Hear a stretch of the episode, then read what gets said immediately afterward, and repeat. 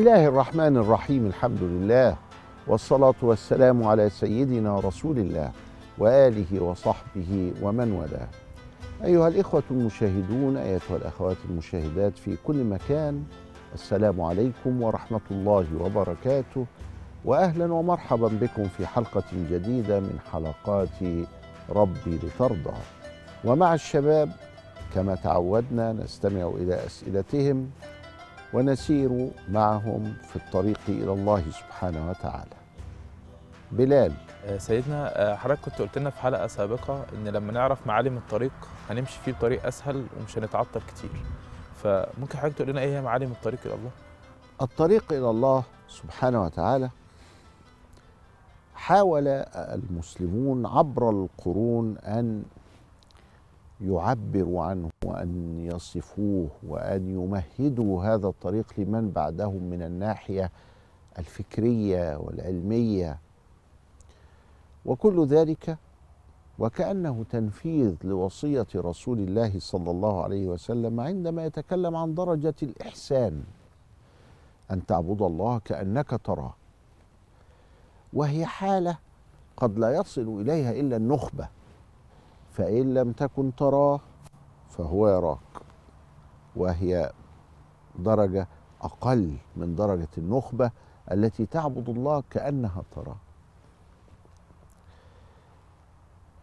الطريق إلى الله سبحانه وتعالى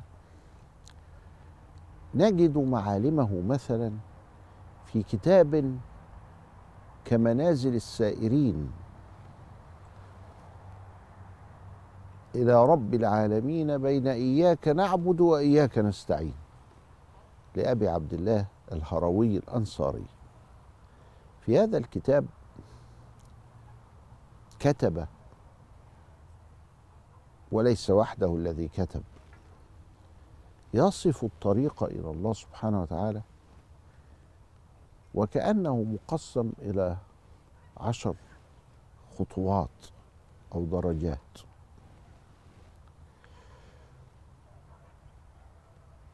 إذا أسميناه الطريق إلى الله لأنه كأنه طريق في نهايته الله سبحانه وتعالى ونريد أن نصل إلى هدفنا. فالله هو مقصود الكل. هذه أول حقيقة في الطريق. الله مقصود الكل. يعني إيه الكل؟ يعني كل السائرين إليه. هو السائرون إليه مختلفون فتأتي الحقيقة الثانية. الطرائق على عدد أنفاس الخلائق مهمة. كأن كل شخص منا له خصوصية في عبادة ربه وكأنه يستقل بتراك ماشي فيه. فعدد التراكات اللي موجودة في الطريق على عدد أنفاس الخلائق. الخلائق كم؟ واحد سائر إلى الله. 500 مليون واحد سائر إلى الله. يبقى 500 مليون تراك جنب بعضهم كده أهو وماشيين إلى الله. يعني كل واحد تجربته مختلفة مولانا؟ كل واحد فيه مذاق مختلف. الإحساس يعني. ها؟ الإحساس. الإحساس والتجليات والخطوات والوصولات والإشراقات وكل حاجة. كل واحد له طريق مع الله سبحانه وتعالى. بعد كده بنقول كل شيخ له طريقة أهي دي من معالم الطريق. ومن معالم الطريق أن طريق الله واحد والخلاف من جهلة المريدين. علشان تفهم القاعدة دي بيقول لك أنت عارف الدايرة؟ افرض أنت واقف أنت والخلق على محيطها فالله هو في مركز هذه الدائرة كل الطرائق توصل إلى الله. كل الطرائق في الدايرة بتعمل إيه؟ نصف قطر. نصف القطر ده متساوي. ما هي ما تبقاش دايرة إلا إذا كان نصف القطر متساوي. نصف القطر المتساوي معناه إن كل الطرائق في العبادات تصل بك إلى الله سبحانه وتعالى. أمال الناس بيتنازعوا ليه ويقول ده أنا مش عارف شاذلي وده رفاعي وده ك... قال والخلاف من جهلة المريدين. ده يبقى جاهل. ده بيبقى مش عارف قواعد الطريق. قواعد الطريق أن أصلا الطرائق على عدد أنفاس الخلائق واصلا أن كل شيخ له طريقه لأنه له مكان في الدايرة واصلا طريق الله واحد والخلاف من جهلة المريدين. وبالرغم من أن طريق الله واحد بمعنى أن كلها أنصاف أقطار وكلها متساوية إلا أن اتجاهاتها مختلفة مشاربها مختلفة. فأنت على يمين الدائرة في غيرك على شمالها أنت تتوجه إلى الغرب وهو يتوجه إلى الشرق. وكلهم من رسول الله ملتمس غرفا من البحر أو رشفا من الديم. وواقفون لديه عند حدهم من نقطة العلم أو من شكلة الحكم فهو الذي تم معناه وصورته ثم اصطفاه حبيبا بارئ النسب. صلى الله عليه وسلم. وكذلك جعلناكم أمة وسطا لتكونوا شهداء. جمع شهيد شهداء على الناس. ويكون الرسول عليكم شهيدا. يبقى الرسول هو كما يقول الجنيد طريقنا هذا مقيد بالكتاب والسنة. اكتب بقى كده دي. خلي بالك منها أن طريقنا هذا مقيد بالكتاب والسنة. يعني ما يخرجش أبدا عن الكتاب ولا يخرج أبدا عن السنة. من ضمن معالم هذا الطريق اللي الهروي بيقول إنه عشر خطوات أو إنه هو عشر مراحل. إنك وأنت ماشي فيه لا تلتفت فإن ملتفتا لا يصل. ما تنبهرش بكشف الاستار بالكشف بالأنوار بمش عارف الإيه مش هو ده المقصود. أنا لا أعبد الله من أجل أن أنال لذة وسعادة. أنا أعبد الله لأنه يستحق مني العبادة. تأتي بقى اللذات والسعادات وانكشاف الأسرار وتنزل الأنوار. آه ده, ده دي حاجة ما التفتش إليها. مش هي الأساس. مش هي الأساس ولا ولا أنا ليا دعوة بيها. ولذلك يجي واحد يقول لي ده أنا في الطريق بس لسه ما شفتش رؤى. أنا عايز أشوف رؤى عايز أشغل الأريال بتاعي. وده. الله. كان مشايخنا يقول دول مش عايزين شيخ دول عايزين حاوي.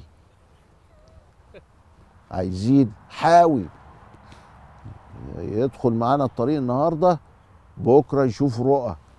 القضية إن هذه الأشياء كلها زي الرؤى وزي كده دي بشرى يعني دي حاجات لا نقف عندها ولا نلتفت إليها ولا نريدها أصلا.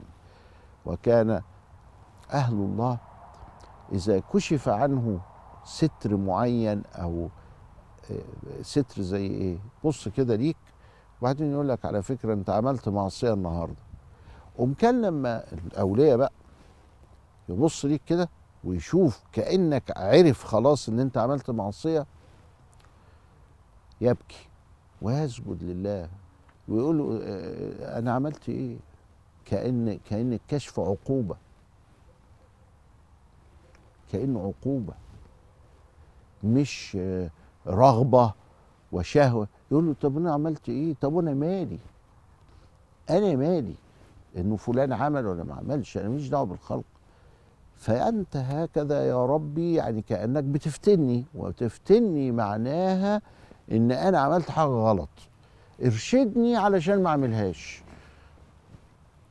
علشان يسد عليه الحاجة اللي ساعات واحد بقى تاني مش من أولياء الله ولا حاجة يفرح بيها. ما هو ساعات يحصل كده. ما هو لو ما يكون له شيخ قوم يلتفت للحاجات دي قوم يضيع. يضيع خالص. لا. هم قالوا لا يا جماعة إحنا لازم من إخلاص النية لله. والحاجات اللي بتحصل أثناء العبادات دي لا نلتفت إليها. الرؤى الهواتف المسمع. فالشيخ بيقول لك كده بيدلك على كده بيخليك واثق في نفسك إنك أنت مش يعني آه، تركت حاجة مهمة. لا أبدا. ده بيقول لك الحقيقة أن العبادة إنما هي مخلصين له الدين. وليس إلا إنما الأعمال بالنيات وإنما لكل امرئ ما نوى. مرة أحكي لكم حكاية. سيدنا عبد القادر الجيلاني وشوف العلم لأنه الطريق إلى الله مسيرته فيها علم. ولولا العلم قوم الإنسان ما يبقاش كويس. قاعد في الخلوة قاعد يسبح وبتاع مش عارف إيه. فبيقول فأضاءت الخلوة نورا عجيبا. حس فيه برهبة وبحلاوة. وقال له قال فسمعت صوتا ما سمعت أحلى منه قط. يا عبد القادر. فقال لبيك لبيك كلمة في اللغة معناها نعم. لبيك. فقال لقد قربناك. قال فذبت كما يذوب الملح في الماء. إيه ده؟ ده ملك ولا حاجة؟ بيقول لي قد قربناك يعني كتيرة قوي دي. وأحللنا لك الحرام. فقال له اذهب يا لعين. تضحك عليا؟ أنا احللنا لك الحرام حرام إيه اللي تحلله لي؟ ما لو كان الواحد لما يتطور عند الله ويترقى يحل ليه الحرام كان احله للنبي عليه الصلاة والسلام. لكن ده بيقول واعبد ربك حتى يأتيك اليقين اللي هو الموت. يعني يعني عايش على طول في عبادة. إزاي الكلام ده؟ اذهب يا لعين قال فانطفأ النور وسمعت حشرجة ما سمعت أسوأ منها قط. وقال علمك نجاك يا عبد القادر أخرجت بمثلها سبعين من ديوان ال- ال- الولاية. بعد الفاصل أكمل لك ما يطمئن قلبك في هذا.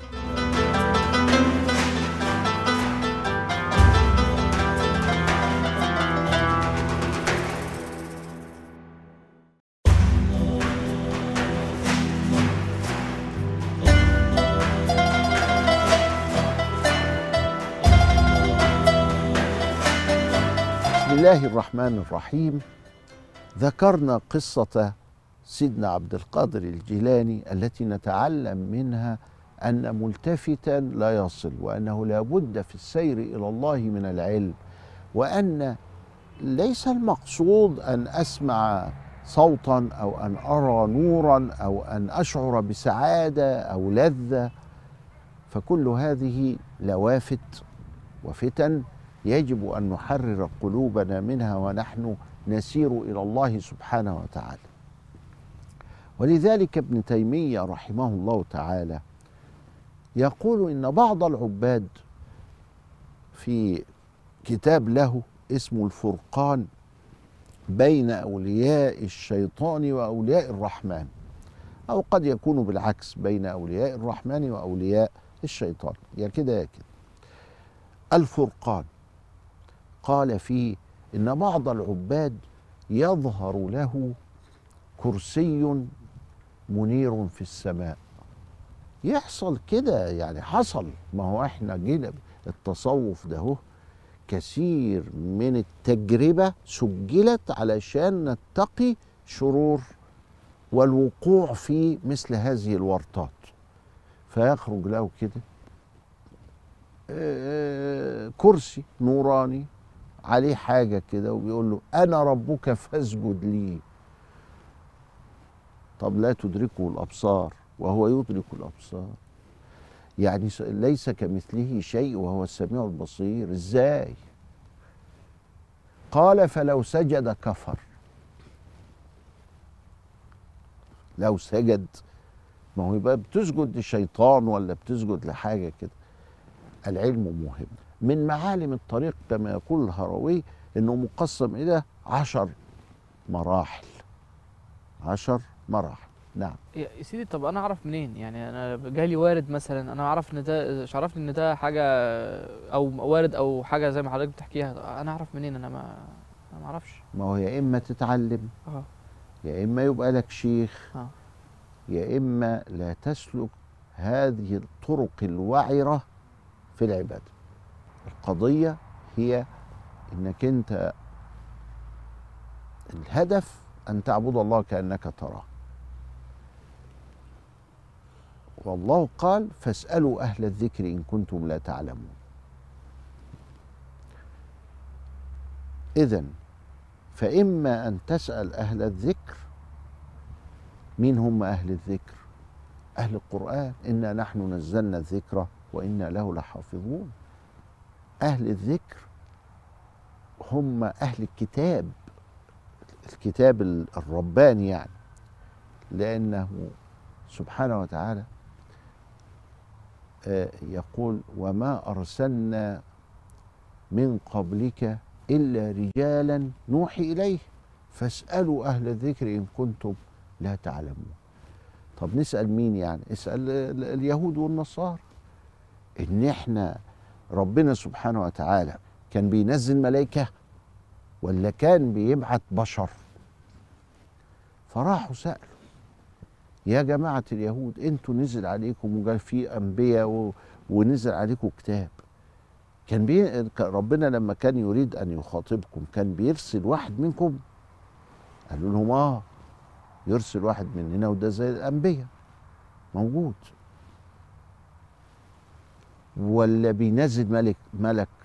لا مش بينزل ملك لا. يا جماعة المسيحيين أنتوا الحقيقي ان هو لما ربنا يكلم حد أو يبعت حد يقوم يبعت واحد ولا يبعت ملك؟ لا يبعت واحد- واحد مننا كده. ها؟ فاسألوا أهل الذكر إن كنتم لا تعلمون. فأهل الذكر دول ما همش أنبياء. أهل الذكر دول ما همش رسل لأنه ما كانش فيه رسل على أيام النبي عليه السلام ولا أنبياء. ده, بي ده بيرشدني إلى أن أنا أروح أسأل أهل العلم أهل القرآن بعد كده لأن القرآن هو ذكر ولقد يسرنا القرآن للذكر فهل من مدكر؟ طيب فالمراحل عشر. إيه أول مرحلة في الطريق؟ اليقظه أول مرحلة يقول عنها إنها اليقظة. اليقظة من إيه؟ من الغفلة. الغفلة من إيه؟ الغفلة من عدم معرفة حقيقة الدنيا وأنها إلى زوال وأنها فانية وأن الله سبحانه وتعالى هو الباقي. وأن هذه الدنيا مزرعة الآخرة وأنه لا يكون في كونه إلا ما أراد وأنه لا حول ولا قوة إلا بالله لا حول ولا قوة إلا بالله كنز من كنوز العرش. اذا القضية واضحة خالص. ولكن بعض الناس نيام مش واخدين بالهم بالرغم إنهم بيشوفوا الموت كل شوية. لكن يكره سيرة الموت. ولا يستحضر من هذا الموت إلا حب الدنيا. ولذلك قال رسول الله ويلقى في قلوبكم الوهن. قال وما الوهن يا رسول الله؟ قال حب الدنيا وكراهية الموت. الواحد لما بيعرف حقيقة الدنيا وأنها إلى زوال وأنها بيحب أن تكون في يده لا في قلبه. يقظة. أول خطوة من المراحل العشرة أول مرحلة هي اليقظة. بيقول لي حقيقة تانية إنه الناس مش زي بعضها. ففي عوام وفي خواص وفي خواص الخواص. فيبقى على ثلاث درجات بالإجمال كده. والناس ما هياش في نفس واحدة. دي النفوس أيضا مختلفة. ففي نفس أمارة بالسوء. إن النفس لأمارة بالسوء في القرآن. وفي نفس لوامة تلوم صاحبها كده وتنقح عليه علشان تخليه تملي بيحاسب نفسه. حاسبوا أنفسكم قبل أن تحاسبوا. وفي نفس راضية أو يقول لك عليها الملهمة. راضية مرضية مطمئنة كاملة. فالنفوس مختلفة. والدرجات مختلفة. والمراحل مختلفة. الله ده خلاه علم بقى. وابتدى يكلمنا اليقظة دي. مع المرتبة الأولى كيف تكون في حق العوام؟ وكيف تكون في حق الخواص؟ وكيف تكون في حق خواص الخواص؟ وينتقل بينا إلى المرحلة الثانية وهي التوبة. بنتوب إلى الله سبحانه وتعالى. وينتقل بنا إلى المرحلة الثالثة وهكذا. ويأخذ ال ال الكتاب ده في التدرج وكأنه يسير بك شيئا فشيئا والمقصد هو أن تتم هذه المعاني حتى تصل إلى أن تعرف الحقيقة كاملة مستقرة وأن تتعامل بها ليه؟ اللي هي إن الدنيا فانية اللي هي إنه لا حول ولا قوة إلا بالله. طب ما أنا عرفتها. وعرفت معناها. ما يكفيش المعرفة. لازم التطبيق. ما أنا طبقتها برضه. ما يكفيش التطبيق. ده لازم تعيشها. لازم تعيشها. تعيش هذه المعاني. أنا جربت أعيشها كده يوم ولا حاجة. لا دي لازم تستمر وتملك فؤادك وذهنك. وبيقول علشان نوصل للحكاية دي لابد أن يكون القلب فوق العقل والعقل فوق السلوك. لابد أن يكون القلب فوق العقل. والعقل فوق الجوارح فوق السلوك. واحد عايز يعمل معصية بالجوارح بتاعته والنفس كالطفل إن تهمله شب على حب الرضاع وإن تفطمه ينفطم.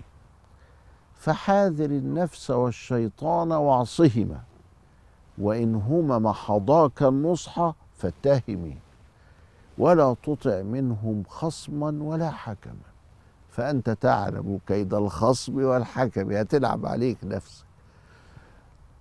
نفسك بتأمرك بإنك تعمل السوء ومن العقل يظبطها يقول لها لا اعقلي. ده اللي انت هتعمليه ده حرام. والحرام معناه إنه يغضب الله وإحنا لينا حد غير ربنا. اعقلي كده واهدي بالله يا نفس وربنا يهديكي النفس تملي ترجع لك كده.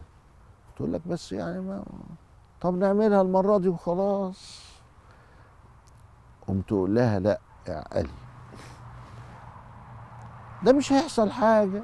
من الصغائر يعني ماشي بالكبائر تقول لها معلش اعقلي اسكتي. فوتيها المرة دي. فالشيطان يجي يلقي إليك ويجري ما يعدهاش خناس وسواس خناس. يوسوس ويجري. لكن النفس تعيد. أمارة. أمارة يبقى صيغة مبالغة. يعني بتؤمر وتؤمر تاني وتؤمر تاني وتلح. أول ما تشوف إنها بتلح عليك في المعصية تعرف إنها من نفسك. اترمت كده وفكرت فيها وجري دي من الشيطان. نفسي بتلح عليا. وأنا العقل بيظبطها ولذلك سمي عقل عقل اللي هو إيه؟ حتة حبل بنعقل بها البعير ولا بنعقل بها البتاع ولا حاجة كده. الحبل ده بي- بيأيد البعير عشان ما تجريش هنا وما تروحش هنا. العقل بيعمل معايا كده برضه بيأيدني شوية. بس يجب بقى العقل وهو بيفكر قال بس ده في مصلحة يا عم. وفيها فلوس وفيها دنيا وبتاع. انت هتقعد بقى ت- ت- هتخرب بيت ومن القلب يتحكم في العقل. ده ينبغي كده. لكن ساعات السلوك بيتحكم في العقل والعقل هو اللي بيتحكم في القلب بيسكته. اسكت. لا إحنا عايزين السوي عايزين الإنسان الفاضل اللي بيمشي باليقظة وبمعرفة حقيقة الدنيا. إلى لقاء آخر أستودعكم الله والسلام عليكم ورحمة الله وبركاته.